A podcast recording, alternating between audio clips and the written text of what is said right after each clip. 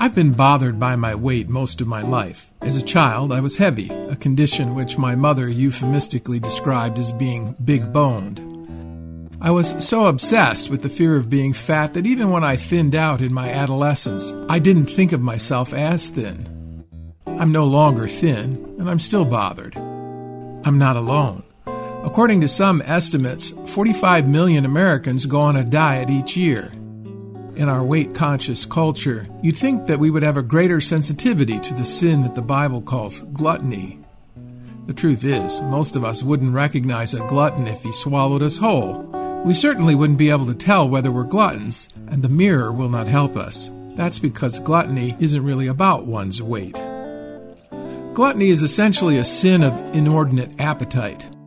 The ancients measured gluttony by the amount of food one consumed. The Christian ascetics viewed hunger as both a virtue and a tool. They seem to have believed that it was better to be hungry than to be full. They thought that hunger and thirst could be employed to bring all the bodily passions into submission. Most moderns don't think that consumption of either food or drink belongs in the category of sin. We are, however, willing to admit that people have psychological problems in these areas.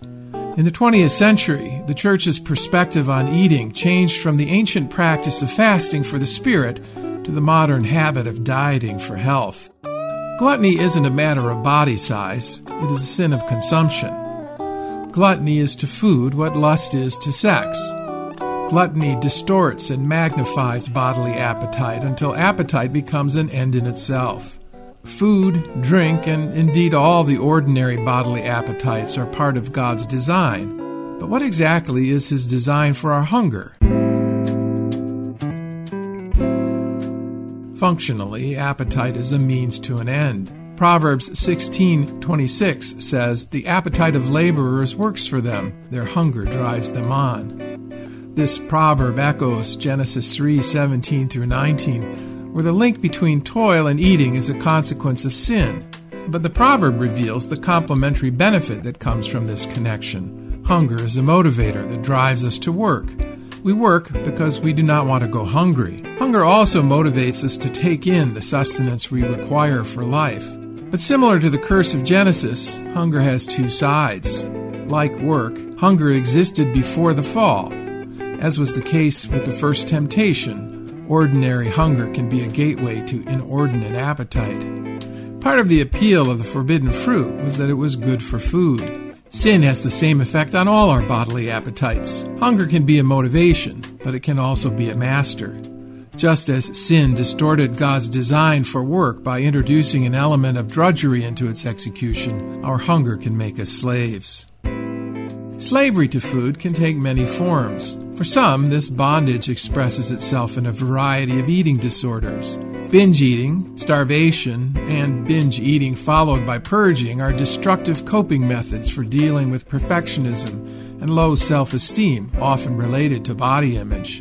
By eating or not eating, those with eating disorders attempt to heal themselves or make themselves feel better food plays an increasingly larger role until it becomes the central focus of life.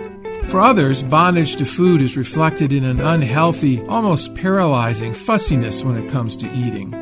In Paul's day, this was usually a result of misguided religious conviction. In 1 Timothy 4 3, the apostle warns that the last days will be marked by false teachers who demand that their followers live an ascetic lifestyle. They will forbid people to marry and order them to abstain from certain foods, which God created to be received with thanksgiving by those who believe and who know the truth. Likewise, in Colossians 2:21, he speaks of those whose rule of life was comprised mainly of prohibitive regulations, which he summarizes in three commands: do not handle, do not taste, do not touch.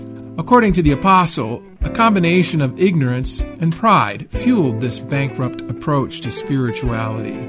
Those who adopted its practices thought that they could obtain eternal life by keeping traditions that focused on things that are all destined to perish with use. Today's culinary aesthetes are more liable to be driven by a political and social agenda than a religious one, but their spirit is the same. Righteousness is not a matter of one's dietary preferences. The kingdom of God is not a matter of eating and drinking. In an affluent culture like ours, eating is not just a necessity, it is also a form of recreation. This leads to another type of bondage when it comes to food. Some people are fussy about what they eat because they scorn simple fare. Every meal must be a grand experience. These people view their food the way others look at their possessions. Only the rarest and most expensive will do. The problem is not that they eat good food, but that they view ordinary food, along with those who eat it, with contempt. Their diet is a symptom of greed and pride. They are addicted not to food, but to luxury. In the book of Revelation, this is the fare of the great whore of Babylon. Does this mean that it's a sin to enjoy our food? Are we acting unchristianly if we eat a meal at an expensive restaurant? The Bible teaches that the enjoyment of food is a gift from God. One of the ways God shows his love to the world at large is by supplying us with food. Acts 14:17 says, "Yet he has not left himself without testimony. He has shown kindness by giving you rain from heaven and crops in their seasons. He provides you with plenty of food and fills your hearts with joy."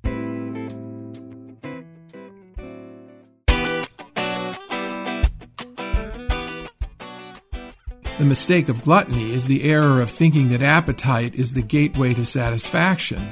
In reality, it is the opposite. Hunger, by its very nature, can never be entirely satisfied. Ecclesiastes 6 7 observes, Everyone's toil is for their mouth, yet their appetite is never satisfied. Satisfy your hunger with a meal now, and a few hours later that hunger will return. There's nothing to be done about it. When eating becomes an end in itself, it turns into a kind of slavery.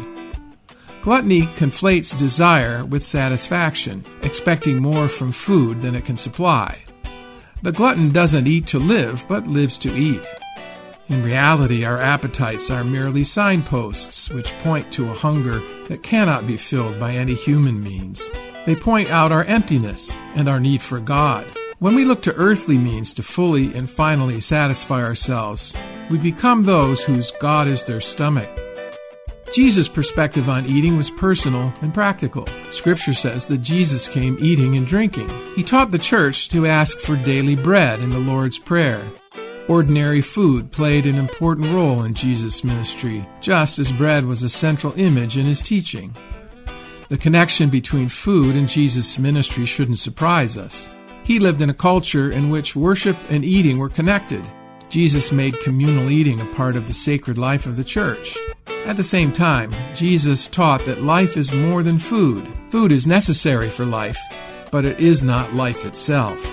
We do not live by bread alone. Life is more than food, just as the body is more than clothing. Food is necessary for life, but it is not synonymous with life. The power of Jesus' teaching on this matter is grounded in his assumption that food is needful. We need to eat. But when we conflate life with the means we rely upon to sustain that life, we set the table for idolatry.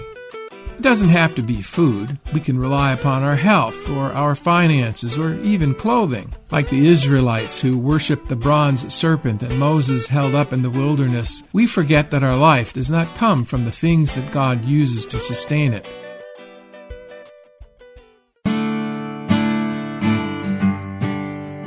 How then do we deal with gluttony? The primary method the Bible prescribes is self denial. When you sit to dine with a ruler, note well what is before you, and put a knife to your throat if you are given to gluttony, the writer of Proverbs warns. Do not crave his delicacies, for that food is deceptive. Self denial is not an end in itself. By practicing self denial, we discover how God supplies all that we truly need. The kingdom of God is not a matter of eating and drinking, but food is an important part of our earthly life. Eating has played a vital role in the worship as well as the ordinary fellowship of the church, and it will continue to be a part of our experience in the life to come. As important as food is, it was never meant to be an end in itself. The basic rule when it comes to our eating is the same rule that guides us in all of life. So whether you eat or drink or whatever you do, do it all for the glory of God.